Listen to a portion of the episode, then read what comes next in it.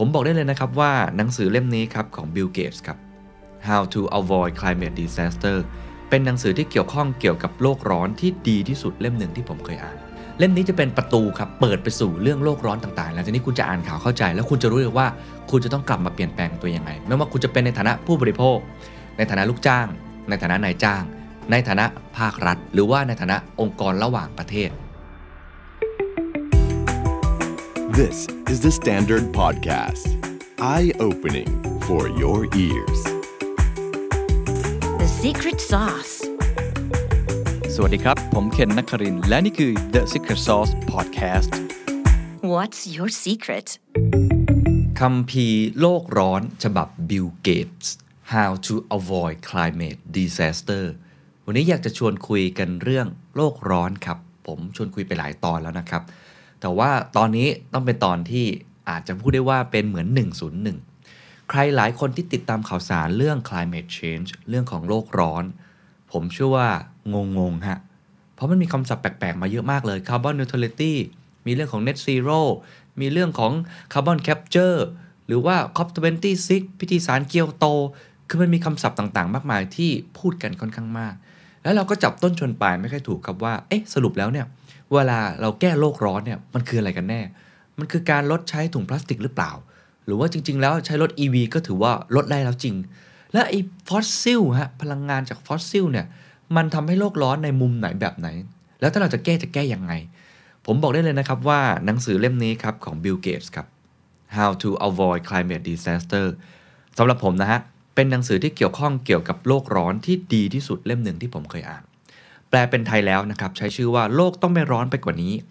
ทางออกที่เรามีตอนนี้และก้าวกระโดดที่เราต้องมีให้ได้ ก็เขียนโดย Bill Gates นะครับผมชอบเล่มนี้มาก ๆ แล้วก็จริง ๆ ไม่ใช่ในฐานะคอนเทนต์อย่างเดียวนะ แต่ในฐานะที่เป็นคนเขียนหนังสือคนหนึ่งเนี่ยผมรู้สึกว่า Bill Gates เป็นคนเขียนหนังสือที่ดีมากนะคือย่อยเรื่องยากๆให้เข้าใจง่าย ใช้วิทยาศาสตร์ในการเล่า คือเวลาอ่านเนี่ยผมจะรู้สึกเลยว่าเขาพยายามจะพูดว่า how จุดๆ works ตลอดเวลา นะไม่ว่าจะเป็นเรื่องของแบบ climate change มัน works ยังไง carbon มัน works ยังไงเทคโนโลยีมัน works ยังไง คือมันทำงานยังไง คืออ่านแล้วไม่ได้แค่เข้าใจในแง่ของเรื่องโลกร้อนอย่างเดียว ยังรู้ด้วยครับว่าตลอดระยะเวลาที่ผ่านมาของมนุษยชาติตั้งแต่มีการปฏิวัติอุตสาหกรรมขึ้นมาเนี่ยนะครับ เรามีการผลิตสิ่งของยังไง เราใช้ไฟฟ้ากันยังไง เราเดินทางกันยังไง เราใช้แอร์เราใช้ฮีเตอร์เราทำอาหารกันยังไง คือ Bill Gates พยายามที่จะอธิบายตรงนี้ด้วย ซึ่งผมเลยชอบมากๆนะครับ วันนี้เลยอยากจะเอาส่วนหนึ่งเนี่ยมาเล่าต่อ แล้วก็ผมอาจจะเสริมความคิดของผมไปด้วยนะครับจริงๆ อยากให้ทุกคนได้ไปอ่านนะฮะสิ่งที่จะพูดในวันนี้แน่นอนก็จะพูดถึงว่าโลกร้อนมันเกิดจากอะไร แล้ววิธีการแก้คืออะไรจริงๆมีแค่2อย่างหลักนี่เอง แต่ว่ามันมีเชิงทฤษฎีเยอะ มีวิทยาศาสตร์เยอะ แล้วก็มีการอธิบายค่อนข้างเยอะ ซึ่งผมว่าดีมากๆ เล่มนี้จะเป็นประตูครับเปิดไปสู่เรื่องโลกร้อนต่างๆแล้วทีนี้คุณจะอ่านข่าวเข้าใจ แล้วคุณจะรู้เลยว่าคุณจะต้องกลับมาเปลี่ยนแปลงตัวยังไง ไม่ว่าคุณจะเป็นในฐานะผู้บริโภค ในฐานะลูกจ้าง ในฐานะนายจ้าง ในฐานะภาครัฐ หรือว่าในฐานะองค์กรระหว่างประเทศได้หมดเลยนะครับอะค่อยๆ ไปทีละขั้นครับ เอาอันแรกก่อนเขาพูดถึงความสำคัญของตัวเลข 2 ตัวเลขครับท่าน ตัวเลขแรกคือ 51,000 51 แล้วก็ 0 3 ตัว ตัวเลขที่2 0ครับ 0ครับ ความสำคัญของตัวเลขนี้คือจะทำยังไงก็ได้ครับ ให้เราลด ไอ้ตัวเลขนี้ 51,000 เหลือ0ถ้าลดได้เหลือ0เกมจบครับ มีแค่นี้ครับ นี่คือมิชชั่นภารกิจของโลกใบนี้ครับ ภารกิจของทุกคน มาช่วยกันทำให้ 51,000 นี้เหลือศูนย์ให้ได้ ถ้าเราทำได้เราชนะแน่นอนครับ เหมือนเกมเลยครับ ถามว่ามันคืออะไร 51,000 หน่วยมันคือตันครับ มันคือจำนวนของก๊าซเรือนกระจก ที่ปล่อยออกสู่บรรยากาศในแต่ละปี ก็ส่วนใหญ่เขาก็ตีออกมาเป็นคาร์บอนนะครับซึ่งในไอ้ก๊าซเรือนกระจกเนี่ยมันมีหลากหลายก๊าซอยู่ในนั้นได้เดี๋ยวผมจะอธิบายเพิ่มต่อ แต่ว่าเอาว่าจำตัวเลขนี้ก่อน 51,000 ตัน คือสิ่งที่เราปล่อยออกมาบนชั้นบรรยากาศของโลก 2 ครับศูนย์ศูนย์คืออะไรก็ชัดเจนครับ ปริมาณที่เราต้องตั้งเป้า นั่นก็คือการที่ในแต่ละปีครับ เราปล่อยก๊าซเรือนกระจกนะฮะจะต้องกลายเป็นศูนย์ให้ได้นะคือลดลงเหลือศูนย์ให้ได้ นี่คือความหมายของคำว่า net zero หรือคือการที่เราจะต้องไปถึงตัวเลขศูนย์ให้ได้บิลเกตก็พยายามย้ำนะครับว่าไอ้ศูนย์เนี่ยมันคือศูนย์แบบ net zero อ่คือศูนย์แบบสุทธิครับบางครั้งมันไม่ใช่ศูนย์จริง คือมันไม่ใช่ pure ไม่ใช่ real นะมันเป็นศูนย์แบบสุทธินั่นหมายความว่ามันมีการบวกลบ offset กันได้ ซึ่งผมจะอธิบายต่อไป แต่ว่าเอาตรงนี้ก่อน mission สมมุติคุณเดินเข้ามาในห้องสอบ แล้วบอกว่าเรากำลังจะมีแบบทดสอบเรื่องของโลกร้อนกันนะครับว่าโลกนี้จะอยู่รอดได้หรือเปล่า mission คุณเดินเข้าไปในเกมครับบอสใหญ่ที่สุดคืออะไร 51,000 ครับ นี่คือเป้าหมายหลักที่สุด อื่นๆที่ผมจะอธิบายเป็นแค่วิธีการเป็นแค่รายละเอียดปีกย่อย จริง ๆ มีแค่นี้เองครับ ง่ายขึ้นไหมฮะ51,000 เหลือศูนย์ให้ได้ครับ ส่วนต่อมาครับเขาก็เลยอธิบายต่อนะครับบิลเกตบอกว่าวิธีการที่จะไปให้ถึงนะฮะไอตัว net zero ที่เขาพูดเนี่ยเฮ้ยมันมีวิธีการอะไรบ้างเขาบอกหลักๆเนี่ยมี 3 วิธีการ 1. ครับต้องไปให้ถึงเลขศูนย์หรือ net zero ให้ได้ 2. เราต้องใช้เครื่องมือที่เรามีอยู่แล้ว เช่น พลังงานหมุนเวียน อย่างเช่น พลังงานแสงอาทิตย์ พลังงานลมทำให้พลังงานเหล่านี้ที่มีอยู่นะครับคือเราทำได้ดีอยู่แล้วเนี่ยให้มันดีขึ้นแล้วก็ใช้ได้ต่อเนื่อง ก็คือที่เราเห็นอยู่ทุกวันนี้เนาะพลังงานต่างๆ ที่เรามีเนี่ยมันยังมีเรื่องของเสถียรภาพที่เป็นปัญหาอยู่นะครับไฟติดๆดับๆมันยังมีเรื่องของราคาอยู่ใช่ไหมฮะต้องทำอย่างต่อเนื่อง และอันที่3ครับเป็นสิ่งที่ Bill Gates เน้นที่สุดครับ แล้วผมชอบหนังสือเล่มนี้เพราะว่าเขาเน้นเรื่องนี้เป็นพิเศษทำให้เราเห็นความหวัง แล้วก็เห็นอุปสรรคที่เราต้องฝ่าฟันมันไปให้ได้นะครับนั่นคือ innovation และเทคโนโลยีเขาเป็นเทคโนโลยีครับ Bill Gates เวลาเขามองอะไรเขามองด้วยกรอบนี้ ซึ่ง ผมก็มองด้วยกรอบนี้นะครับ ปัญหาหลาย ๆ อย่างบนโลกนี้ โดยเฉพาะเรื่องโลกร้อนเนี่ยมันไม่สามารถแก้ไขด้วยวิธีการเดิมๆต้องใช้เทคโนโลยี และอื่น ๆ อีกมากมาย แต่หัวใจหลักคือเทคโนโลยี เขาบอกว่าต้องพัฒนานวัตกรรมให้ฉลาดขึ้นทำให้เทคโนโลยีดีขึ้น แล้วก็ Bill Gates ก็เน้นข้อนี้สุด ๆ ในหนังสือเล่มนี้ผมบอกได้เลยว่า สิ่งที่เขาพยายามจะบอกที่สุดนะครับมีแค่นี้แหละ คือมันมีเทคโนโลยีอะไรบ้าง ที่กำลังพัฒนาอยู่ในตอนนี้ และจะทำยังไงให้เทคโนโลยีนี้เกิดขึ้นได้จริง ข่าวร้ายครับ คือมันโคตรยากครับ Bill Gates ไม่ได้พูดนะผมพูดเอง มันโคตรยากมาก เพราะว่ามันต้องอาศัยการร่วมมือทุกภาคส่วน ข่าวดีครับคือเราทำได้ครับบิลเกตบอกว่าเรามีความหวังฮะหนังสือเล่มนี้ก็เลยพูดถึงทางออก แล้วก็เขายังบอกด้วยครับว่าสิ่งที่เราสามารถทำได้เลยในตอนนี้คืออะไรอะลองไปหัวข้อถัดไปครับ ทีนี้หลายคนก็เอ่อยากจะรู้ต่อนะครับว่าเฮ้ยไอ้ net zero เนี่ยหัวใจของมันคืออะไรทำให้มันเห็นภาพขึ้นกว่านี้อีกนิดได้ไหม ว่าสรุปแล้วเนี่ยไอ้ที่เราทำกันอยู่ทุกวันเนี่ยมันไม่ถูกทางเพราะอะไร และก่อนหน้านี้คาร์บอนที่ถูกปล่อยออกมา เราจะแก้ไขมันยังไง ผมเลยต้องอธิบายภาพภาพนี้ก่อนครับ เป็นภาพอ่างอาบน้ำใครฟังพอดแคสต์ที่เป็นเสียงลองนึกภาพตามนะครับ เป็นอ่างอาบน้ำนะอ่างอาบน้ำโลกของเราเนี่ยเปรียบเสมือนอ่างอาบน้ำครับ น้ำในอ่างเป็นเหมือนก๊าซเรือนกระจกครับที่ถูกปล่อยออกสู่ชั้นบรรยากาศ ตอนนี้น้ำในอ่างของโลกมันใกล้จะเต็มแล้วครับ คือมันปริ่มมากๆแล้ว มันปริ่มมากๆ ถ้าเรายังปล่อยก๊าซเรือนกระจกไม่หยุดคือทำเหมือนเดิมที่เราเคยทำมาเป็นร้อยกว่าปี ในไม่ช้าน้ำในอ่างจะล้นครับ ถามว่าล้นมันเกิดปัญหาอะไรครับ เกิดหายนะครับ เพราะฉะนั้นโจทย์ของ Net Zero ก็คือหาทางทำอะไรได้บ้างครับ มี 2 ทางถูกไหมฮะ หลายท่านน่าจะนึกออกครับ โจทย์มี 2 ทางเท่านั้นเอง ที่จะทำให้เราไปถึงเป้าหมายนี้ให้ได้ 1. ก็ต้องปิดก๊อกครับ ปิดก๊อกก็คือ ไม่ทำให้น้ำนั้นไหลออกมาเร็วที่สุดนะบางคนอาจจะชะลอมันหน่อย ไม่ให้มันไหลลงไปในอ่างนะวิธีการนี้ก็คือการที่เราจะไม่ให้มันซ้ำเติมในสิ่งที่เราปล่อยออกมานะวิธีการต่างๆ เช่นการใช้รถไฟฟ้าการผลิตไฟฟ้าที่มาจากพลังงานหมุนเวียนแบบนี้เป็นต้นนะครับ อีกแบบหนึ่งครับคือการที่เราต้องจัดการน้ำในอ่างที่มีอยู่แล้ว อย่าลืมครับเรามีหนี้ฮะมีหนี้สิน ที่เราติดไว้อยู่แล้ว คือ เราไม่ได้เริ่มมาแบบว่าเป็นบวกเลยอะเราไม่ได้เริ่มมาแบบว่าไม่มีน้ำในอ่างเลยเราละเลยปัญหานี้มาเป็นร้อยปี จนกระทั่งเราเพิ่งเห็นครับว่าน้ำมันเยอะมาก วิธีการก็คือก็เจาะรูระบายสิครับทำให้มันระบาย มีเหมือนกันนะครับ มีเทคโนโลยีเหล่านี้เหมือนกันครับ คาร์บอนที่อยู่ในชั้นบรรยากาศครับ สามารถกำจัดออกไปได้บ้างเช่นเดียวกันถ้าเกิดเราทำได้ เพราะฉะนั้นจะเห็นไหมครับ Bill Gates อธิบายง่ายมาก ว่าวิธีการไปถึง net zero โจทย์มีแค่ 2 อย่างที่เราต้องทำให้ได้ 1. ทำยังไงก็ได้ที่หลังจากนี้การปล่อยก๊าซเรือนกระจกในทุกประเภทต้องลดลงก็คือปิดก๊อกน้ำ 2. ระบายน้ำออกมีแค่ 2 วิธีนั่นเองอะไปต่อครับ ต้องอธิบายกันต่อนะครับว่า แล้ว net zero ที่เราพูดถึงเนี่ยมันมาจากอะไรบ้างหรอ หัวใจสำคัญที่จะทำให้เราไปถึงจุดนั้นคืออะไรเขาบอกว่าเวลาเราพูดถึง net zero ส่วนใหญ่คนมักจะพูดกันถึงเรื่องขยะ หรือการลดการใช้ถุงพลาสติกอะไรอย่างเงี้ยแต่จริง ๆ ไม่ใช่ Net Zero คือการลดการปล่อยก๊าซเรือนกระจก หรือลดการปล่อยก๊าซอาจจะเป็นคาร์บอนในหลาย ๆ ประเภทนะฮะในชั้นบรรยากาศถูกไหมครับก๊าซเรือนกระจกหรือคาร์บอนมีหลายประเภทมาก ๆ ผมยกตัวอย่างเช่นคาร์บอนมอนอกไซด์คาร์บอนไดออกไซด์มีเทนไนตรัสออกไซด์ซึ่งในที่นี้ที่ Bill Gates พยายามจะพูดหรือว่าในระดับโลกเวลาเขาพูดกันส่วนใหญ่เขาพูดถึงก๊าซคาร์บอนไดออกไซด์เพราะว่ามันมีเยอะสุดนะครับแล้วก็ไอ้ตัวเลข 51,000 ล้านตันเนี่ยมันก็เป็นเอาคาร์บอนทุกประเภทเนี่ยมารวมกันทำให้เห็นภาพนะครับ แล้วถามว่าไอ้ก๊าซเรือนกระจกเนี่ยมันเพิ่มความร้อนได้ยังไงไอ้พูดคำว่าโลกร้อนโลกร้อนคืออะไร อันนี้ย้อนกลับไปตอนเด็กๆ ผมเชื่อว่าทุกคนเคยเรียนครับ ผมเคยเข้าค่ายนะครับ summer camp อะไรแบบนี้เลย แล้วก็ต้องไปอยู่ในเรือนกระจกที่เขาปลูกผักครับแล้วคุณครูก็บอกเราว่ารู้สึกยังไง รู้สึกร้อนไหมโลกเราก็แบบนั้นเหมือนกันใช่เลยครับ ถ้าเราเราระลึกชาติได้ครับตอนเด็กๆ เราเคยเรียนแบบนั้นนะเป็นเหมือนกันเลยครับ เพราะว่าไอ้ก๊าซเรือนกระจกที่เราปล่อยออกมาเหล่านี้นะครับมันจะทำตัวเป็นเหมือน barrier ครับ นะที่มันคลุมอยู่เป็นเหมือนโล่ที่มันคลุมอยู่เป็นเหมือน filter bubble ที่มันคลุมโลกใบนี้อยู่นะครับแล้วแสงแดดเวลามันส่องลงมาจากดวงอาทิตย์ ปกติมันก็จะสะท้อนออกไปใช่ไหมฮะโลกเราก็จะอยู่ในช่วงที่อบอุ่นกำลังพอดี เพราะว่ามันมีการเอาความร้อนออกไป อันนี้อออกไปไม่ได้ครับก็เหมือนเดินกระจกเลย แสงแดดลงมาปึ้งเด้งออกไปไม่ได้อยู่ แล้วก็เด้งลงไปเด้งไปเด้งไปเด้งมาอยู่ในเรือนกระจกอันนี้ ก็ส่งผลให้ความร้อนมันถูกกักขังเอาไว้ครับ และนั่นครับ ก็เลยเป็นเหตุผลที่ทำให้โลกร้อน ตัวเลขบอกครับว่าความน่ากลัวคือ 1 ใน 5 ส่วนของก๊าซคาร์บอนไดออกไซด์ครับจะอยู่ในชั้นบรรยากาศได้ถึงกี่ปีรู้ไหมครับ ลองให้เดาครับ 10 ปีหรือเปล่าร้อยปีหรือเปล่าพันปีหรือเปล่าไม่ใช่เลยครับ อยู่ได้ถึง 10,000 ปีครับ โอ้ my god นั่นไม่แปลกครับที่วิธีการที่เราควรทำมากที่สุดคือหยุดวงจร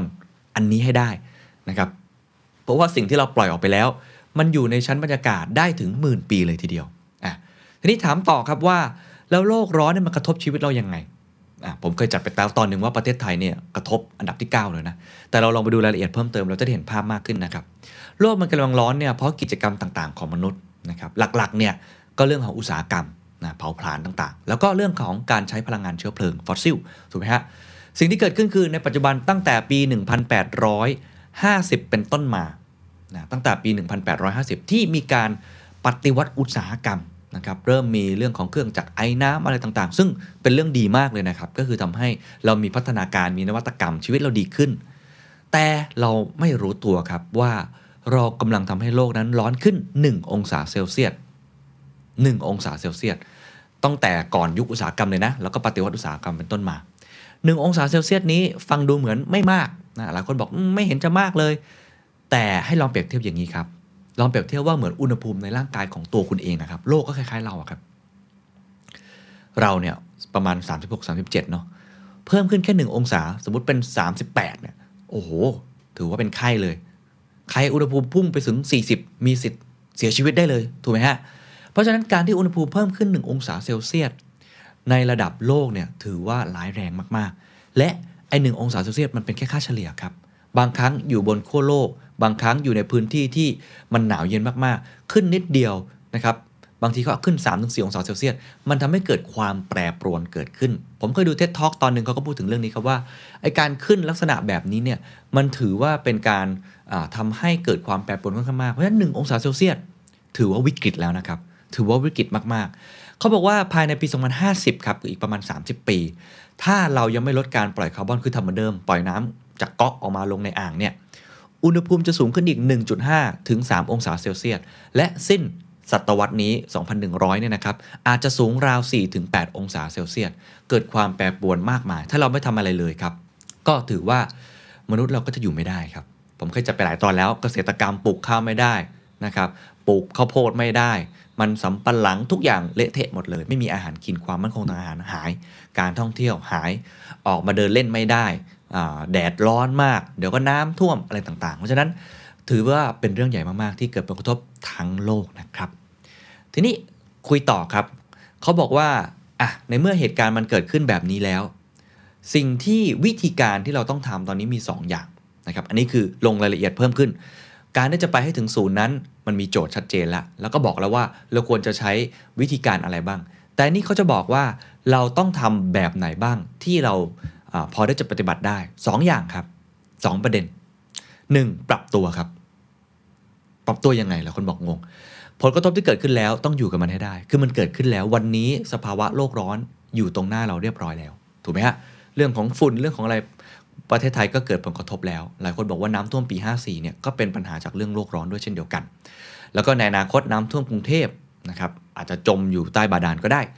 ทำยังไงให้เราอยู่ได้ resilient ก็คือทำใจยอมรับและอยู่กับมันให้ได้นะอันนี้เป็นเรื่องสำคัญมากๆ ผมคุยกับเกษตรกรในช่วงหลังๆเขาบอก2อสปีให้หลังเนี่ยผลผลิตไม่ค่อยออกตามฤดูกาลเพราะมันมีการแปรปรวน มีหิมะตกในบางพื้นที่ที่ไม่เคยตกมีฮีทเวฟเกิดขึ้น ต้องอยู่กับมันให้ได้ เมืองต้องออกแบบให้เกิด resilient ตรงนี้ให้ได้ อันนี้มีการพูดกันในหลาย ๆ หน่วยงานนะครับเพราะว่าพื้นที่ที่อยู่ใต้ดินเช่น subway ของลอนดอนนิวยอร์กก็พูดคุยกันเรื่องนี้มากขึ้น เพราะฉะนั้นก็ต้องอยู่ให้ได้แล้วเพราะมันเกิดผลกระทบแล้ว อันที่ 2 คือการบรรเทาหรือหยุดมันให้ได้ ซึ่งก็คือเรื่องของอไปให้ถึง net zero นั่นเองครับอะทีนี้ผมจะมาอธิบายอีกเล็กน้อยก่อนที่จะไปถึงต้นตอของมันว่ามันคืออะไรบ้างนะครับ อยากให้เข้าใจความหมายจะได้อพอเราได้ฟังคำศัพท์เหล่านี้เราจะได้เข้าใจมากขึ้นนะครับ มี 2คำศัพท์ที่อยากจะพูดคุยกัน เพราะเราพูดคำว่า net zero เยอะเนาะคำแรก carbon neutrality และคำที่ 2 net zero แปลเป็นไทย carbon neutrality ก็คือความเป็นกลางทางคาร์บอนก็ตรงตัวครับ ส่วน net zero ครับแปลว่าการปล่อยก๊าซเรือนกระจกสุทธิมีคำว่าสุทธินะฮะเป็นศูนย์อะต่างกันยังไงคาร์บอนนิวทรัลิตี้ครับหมายถึงการลดการปล่อยก๊าซเรือนกระจก หรือก๊าซคาร์บอนเนี่ยให้เป็นศูนย์เช่น การใช้ชีวิตประจำวันของพวกเรา เราสามารถลดการปล่อยก๊าซคาร์บอนได้ผ่านการ food waste ต่างๆ ก็คือกินอาหารให้มันหมดนะฮะไม่มีเรื่องของอขยะ เปลี่ยนวิธีการกินมากิน plant-based นั่งรถสาธารณะที่เป็น EV อะไรต่างๆ แต่สุดท้ายครับเราจะไม่มีทางครับ ที่จะเหลือศูนย์ได้จริง เพราะว่ายังมีบางกิจกรรมที่เราต้องปล่อยคาร์บอนอยู่อะอย่างเช่นอะไร เปิดแอร์นะหรือว่าบางคนอาจจะต้องขึ้นรถโดยสารสาธารณะที่อาจจะไม่ใช่ EV หรือว่าไปนั่งรถเพื่อนอะไรต่างๆ เพราะฉะนั้นเขาก็เลยมีวิธีการในการ offset ครับหรือแปลเป็นไทยง่ายๆ ก็คือชดเชย นะครับด้วยกิจกรรมอื่น เช่น คุณไปปลูกต้นไม้ ซื้อคาร์บอนเครดิตจากคนที่ปลูกต้นไม้เพื่อขายคาร์บอนเครดิตให้กับคุณอะไรแบบนี้เป็นต้น เพราะฉะนั้นคาร์บอนเน t ท a ลิตี้หมายถึงว่า คุณปล่อยไปเท่าไหร่นะครับคุณจะต้องทำให้มันเหลือศูนย์ให้ได้ คือเป็นกลางให้ได้ โดยชดเชยจากวิธีการอื่นๆ เพราะฉะนั้นถามว่าความเป็นกลางทางคาร์บอน ปล่อยคาร์บอนศูนย์จริงหรือเปล่า ไม่จริงครับอ่าไม่จริงก็คือเรานั้นปล่อยบ้าง แต่ว่าไปชดเชยด้วยวิธีการอื่น เช่นการปลูกต้นไม้เป็นต้นหรือว่าไปซื้อคาร์บอนเครดิตส่วน Net Zero ก็จะคล้ายๆ กันแต่ว่าจะ extreme กว่านิดหนึ่งหมายถึงการปล่อยก๊าซเรือนกระจกครับเป็นศูนย์เป็นศูนย์เลย ด้วยวิธีการใช้เทคโนโลยีและพลังงานสะอาดต่างๆ เพราะฉะนั้นเรื่องของ Net Zero เนี่ยก็เลยจะยากกว่า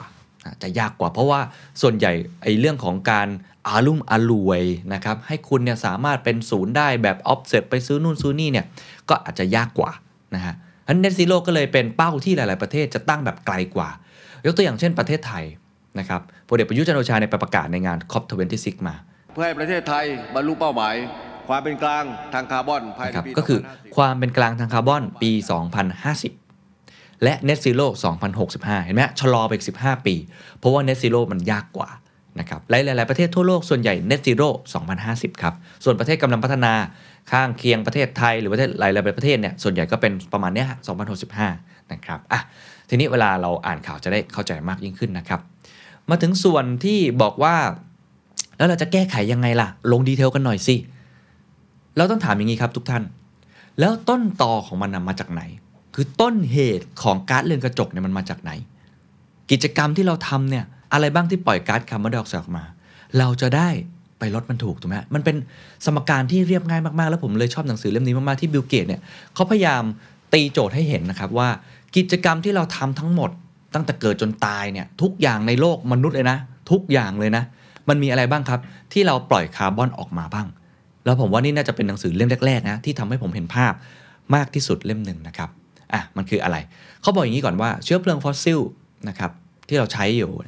เป็นตัวการในการปล่อยก๊าซเรือนกระจกอยู่แล้วเนาะมันแทรกซึมอยู่ในชีวิตประจำวันของพวกเราทุกมิติครับ ตื่นจนนอนเลย คุณตื่นมาแปรงฟัน นั่นก็มีคาร์บอนอยู่ในนั้นนะฮะกระดาษที่คุณใช้เสื้อผ้าที่คุณใส่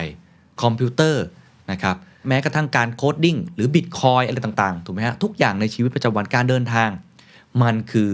การที่เราใช้คาร์บอนทั้งนั้นครับ อีกตัวการหนึ่งก็คือพลังงาน ว่าทุกคนต้องใช้พลังงานไฟฟ้าใช่ไหมครับ ไฟฟ้าเนี่ยมาจากอะไรครับ มาจากการนำถ่านหินมาเผาให้เกิดความร้อนนะครับ ซึ่ง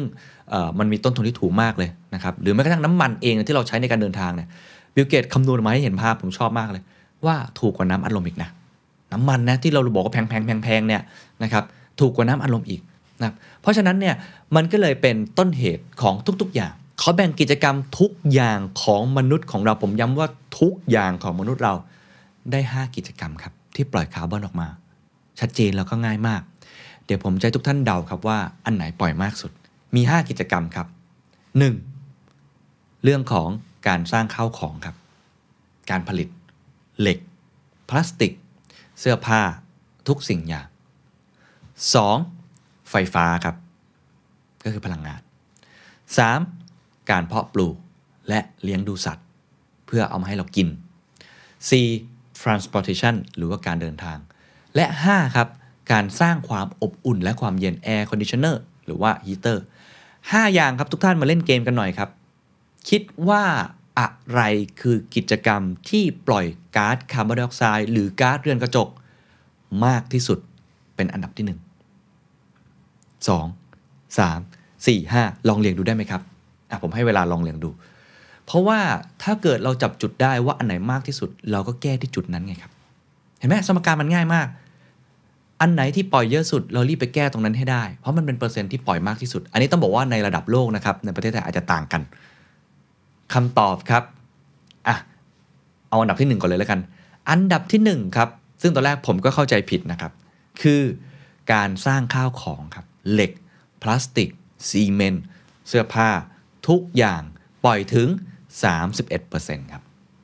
ตอนแรกผมคิดว่าอันดับที่ 2 คืออันดับที่1ฮะเวลาพูดถึงการปล่อยก๊าซคาร์บอนไดออกไซด์เราจะนึกถึงเรื่องนี้ นั่นก็คือไฟฟ้าครับ ปรากฏว่าไฟฟ้าเป็นอันดับที่ 2 ครับ ก็คือ 27%ครับ ย้ำอีกครั้งอันดับที่ 1 คือการสร้างข้าวของ ซึ่งก็คือการทำเรื่องของโรงงานอุตสาหกรรมด้วย อันดับที่ 2 คือไฟฟ้าแต่บิลเกตส์ย้ำครับว่าไฟฟ้านั้นมันแทรกซึมอยู่แทบในทุกๆอย่างอยู่แล้ว แต่เขาแยกออกมาชัดเจน เช่น โรงงานอุตสาหกรรมก็ต้องใช้ไฟฟ้า ถูกไหมฮะ การเดินทางก็ต้องใช้ไฟฟ้าแบบนี้เป็นต้น แต่ว่าไฟฟ้าถือว่าเป็นอันดับที่ 2 ครับ อันดับที่ 3 ครับ ใครเดาถูกไหมครับ หลายคนอาจจะเดาไม่ถูกฮะ เพราะตอนแรกผมเดา ผมก็เดาว่าคือการเดินทาง ไม่ใช่ครับ อันดับที่ 3 คือ เนื้อวัวครับ การเพาะปลูกและการเลี้ยงดูสัตว์ครับ โอ้โห เยอะมากๆนะครับ มันก็เลยมีเทรนด์ plant based food ขึ้นมาไงครับ เขาบอกว่าวัวตดเนี่ย วัวตดนี่ยฮะคือมันตดเป็นก๊าซมีเทนใช่ไหมครับเขาบอกว่าแค่วัวตดหรือเรอเนี่ยโอ้โหปล่อยก๊าซโอ้โหเรือนกระจกเยอะมากๆเลยนะครับเพราะฉะนั้นอันดับที่ 3 อาหารที่เรากินมีส่วนอย่างยิ่งนะครับ แล้วก็การเพาะปลูกต่างๆ 4 ครับ อันนี้หลายคนน่าจะเดาถูกครับ ก็คือการเดินทาง transportation นะครับ เรื่องของรถยนต์เครื่องบินเรืออะไรต่างๆ และอันที่ 5 ครับ heater กับ air conditioner นะครับ ประมาณ 7%ผมย้ำอีกครั้งสรุป การสร้างข้าวของหรือพวก manufacturing การผลิต 31%ไฟฟ้า 27%เพราะปลูกและเลี้ยงดูสัตว์ 19%เดินทาง 16%สร้างความอบอุ่นและความเย็น 7%ครับ ถ้าเอาทั้งหมดนี้มารวมกันทั้งหมดก็จะได้ 100%ถามว่ารู้อันนี้แล้วยังไงต่อฮะ ตอนที่ผมอ่านหนังสือเล่มนี้ แล้วเจอนี้ผมแคปหน้าจอเก็บไว้เรียบร้อยเลยถ่ายรูปเก็บไว้อย่างดี แล้วผมอยากทุกท่านแคปหน้าจอเก็บไว้ด้วยฮะ เพราะนี่คือต้นเหตุครับ นี่คือปัญหาไงครับ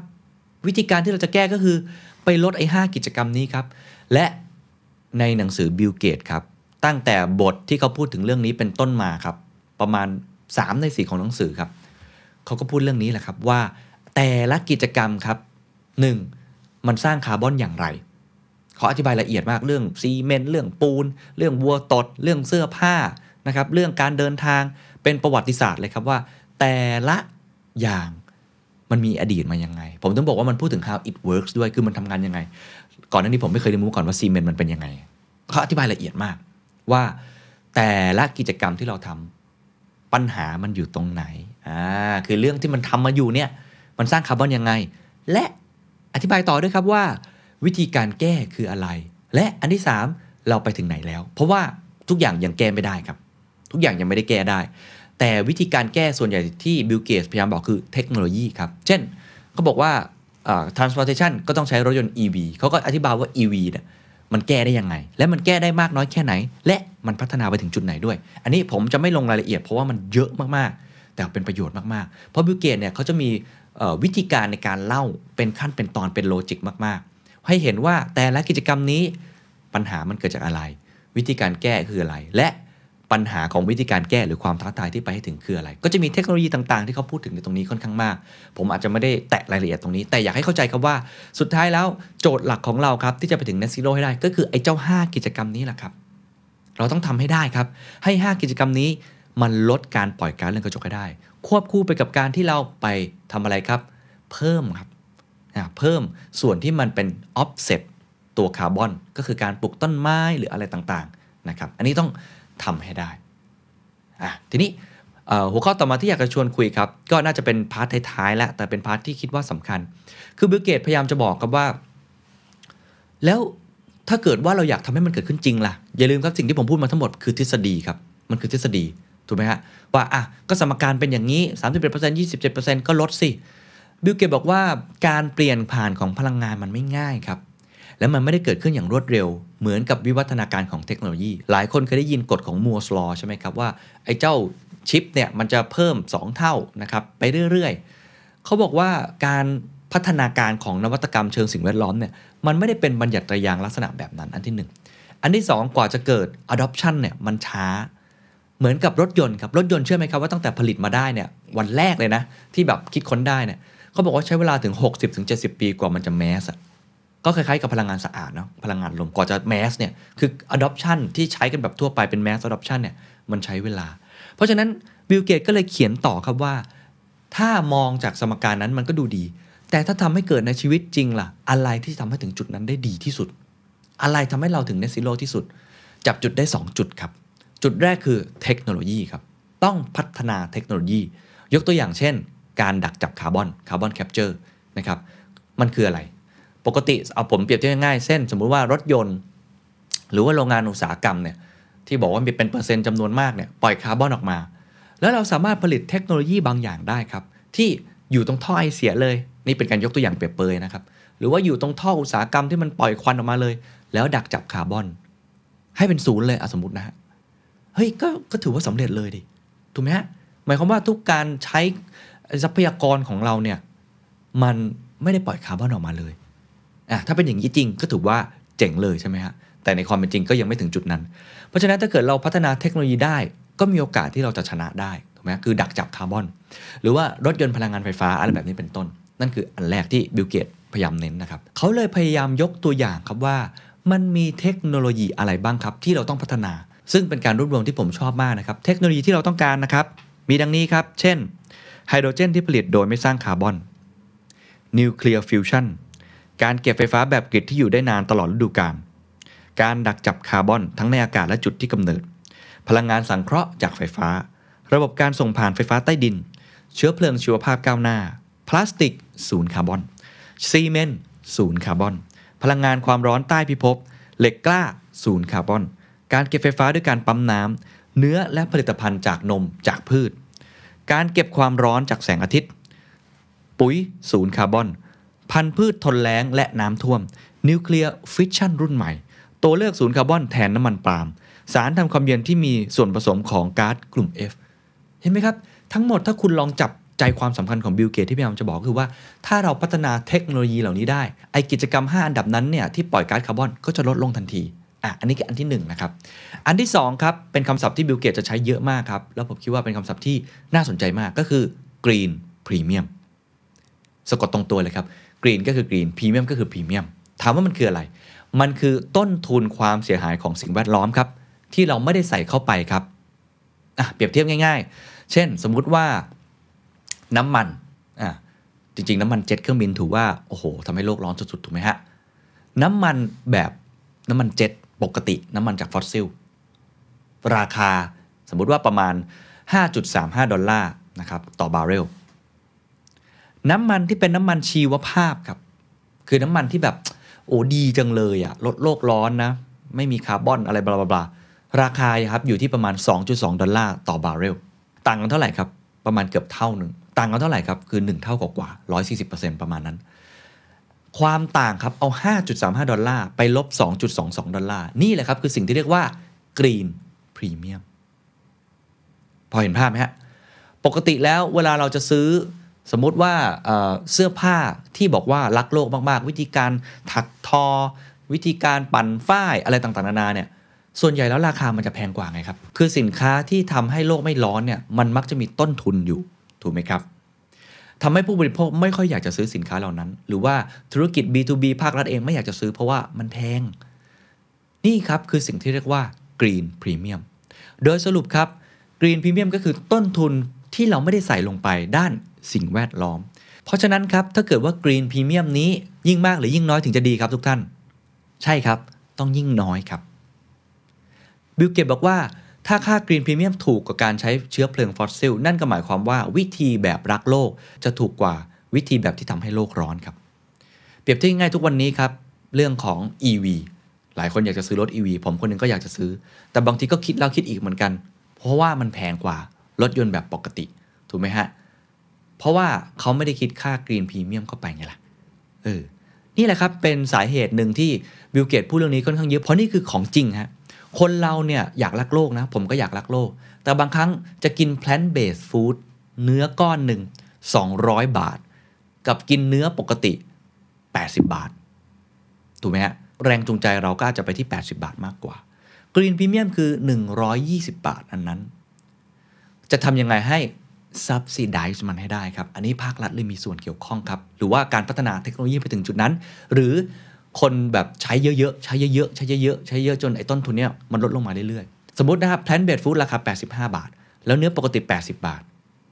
เราก็อาจจะซื้อ plant based food ถูกไหมครับ เพราะว่าเฮ้ย 85 บาท แพงกว่า 5 บาท แต่ได้รักโลกด้วยแบบนี้เป็นต้นบิลเกตเลยบอกว่าเราควรทำทุกอย่างครับเพื่อให้ green premium นั้นถูกที่สุดเท่าที่จะเป็นไปได้ ยิ่งติดลบยิ่งดี เช่นการสร้างตึกครับใช้ซีเมนต์ใช้เรื่องของเหล็กเนี่ยถ้าไอสิ่งเหล่านี้มันเป็น green steel green cement ได้ แล้วราคามันถูกกว่า ทุกคนก็น่าจะใช้ในสิ่งนี้ มันก็จะย้อนกลับไปที่สมการครับว่าจะทำให้โลกร้อนนั้นบรรเทาลงไปได้นั่นเองเพราะฉะนั้น green premium เป็นสิ่งที่บิลเกตให้ความสำคัญอย่างยิ่งนะครับและ part สุดท้ายครับคือสิ่งที่ทำได้เลยตอนนี้ครับเพราะว่าผมพูดไปแล้วหลายเรื่องนะครับสิ่งที่บิลเกตพยายามจะนำเสนอ Net Zero คืออะไรทำไมเราต้องไปให้ถึงจุดนั้นนะครับ ต้นเหตุของมันคืออะไร มันยากแค่ไหน แต่ข่าวดีคือเราพอทำได้ใช่ไหม เทคโนโลยี Green Premium เขามาพูดถึงตอนนี้ครับว่า แล้วสิ่งที่เราทำได้เลยในวันนี้คืออะไร เพราะเมื่อกี้ที่พูดถึงคือคือเส้นทางเนาะ roadmap ที่เราต้องไป สิ่งที่เราทำได้เลยในตอนนี้นะครับบิลเกตเล่าให้เห็นถึงชะแลง 3 อันชะแลงก็เหมือนตัวงัดนะฮะที่ใช้งัดเพื่อเลิกใช้ฟอสซิลเพราะโจทย์เราคือต้องเลิกใช้ฟอสซิลให้ได้ก่อนทำยังไงก็ได้ครับ ให้น้ำออกมาจากก๊อก น้อยที่สุดเท่าที่จะเป็นไปได้หรือปิดก๊อกเลย เขาบอกว่าชะแลงที่จะใช้งัดเนี่ยนะครับมี 3 อันด้วยกันครับ ซึ่งเป็นสิ่งสำคัญอย่างยิ่งที่เราต้องพัฒนาควบคู่กันไป มันถึงจะเกิดขึ้นได้จริงครับ 1. เทคโนโลยีครับ เราต้องลงทุนในนวัตกรรมครับ ต้องศึกษาค้นคว้า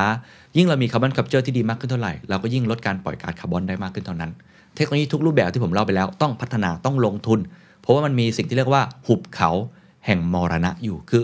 พัฒนาไปแล้วมันไม่สามารถทำเงินได้อะคือลงเงินไปแล้ว แต่ว่ามันไม่มีตลาดไม่มีคนซื้อ เพราะรัฐบาลไม่สนับสนุนอะไรแบบนี้เป็นต้นนะจะทำยังไงให้เกิดนวัตกรรมตรงนี้ก็ต้องมีความรู้จะต้องมีเวลา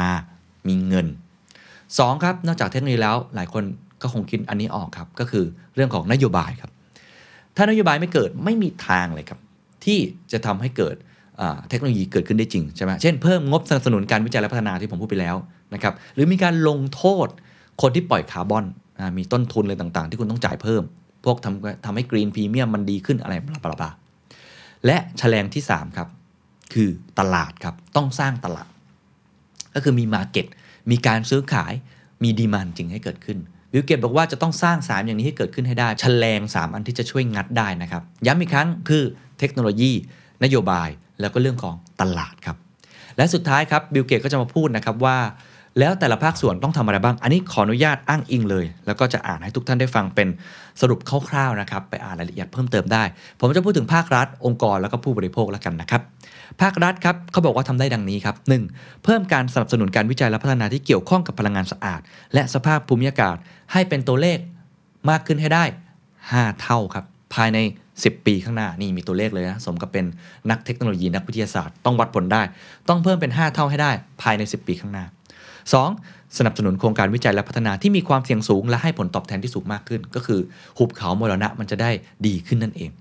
3. จับคู่การวิจัยและพัฒนากับสิ่งที่เราต้องการมากที่สุด 4. ทำงานร่วมกับภาคอุตสาหกรรมตั้งแต่แรกเริ่ม อันนี้เป็นสิ่งที่ภาครัฐควรจะทำและต่อมาครับต้องสร้างอุปสงค์ของนวัตกรรมให้เกิดขึ้นให้ได้ อุปสงค์คือความต้องการในการใช้นวัตกรรม เพราะว่าถ้าเกิดเราไม่เร่งเนี่ยก็มีทางเกิด องค์ประกอบเช่น ให้พลังของการสัมปทาน สร้างแรงจูงใจเพื่อช่วยลดราคาและลดความเสี่ยง สร้างสาธารณูปโภคที่จะพาเทคโนโลยีไปสู่ตลาด เปลี่ยนกฎเพื่อให้เทคโนโลยีใหม่ๆ ได้ลงแข่ง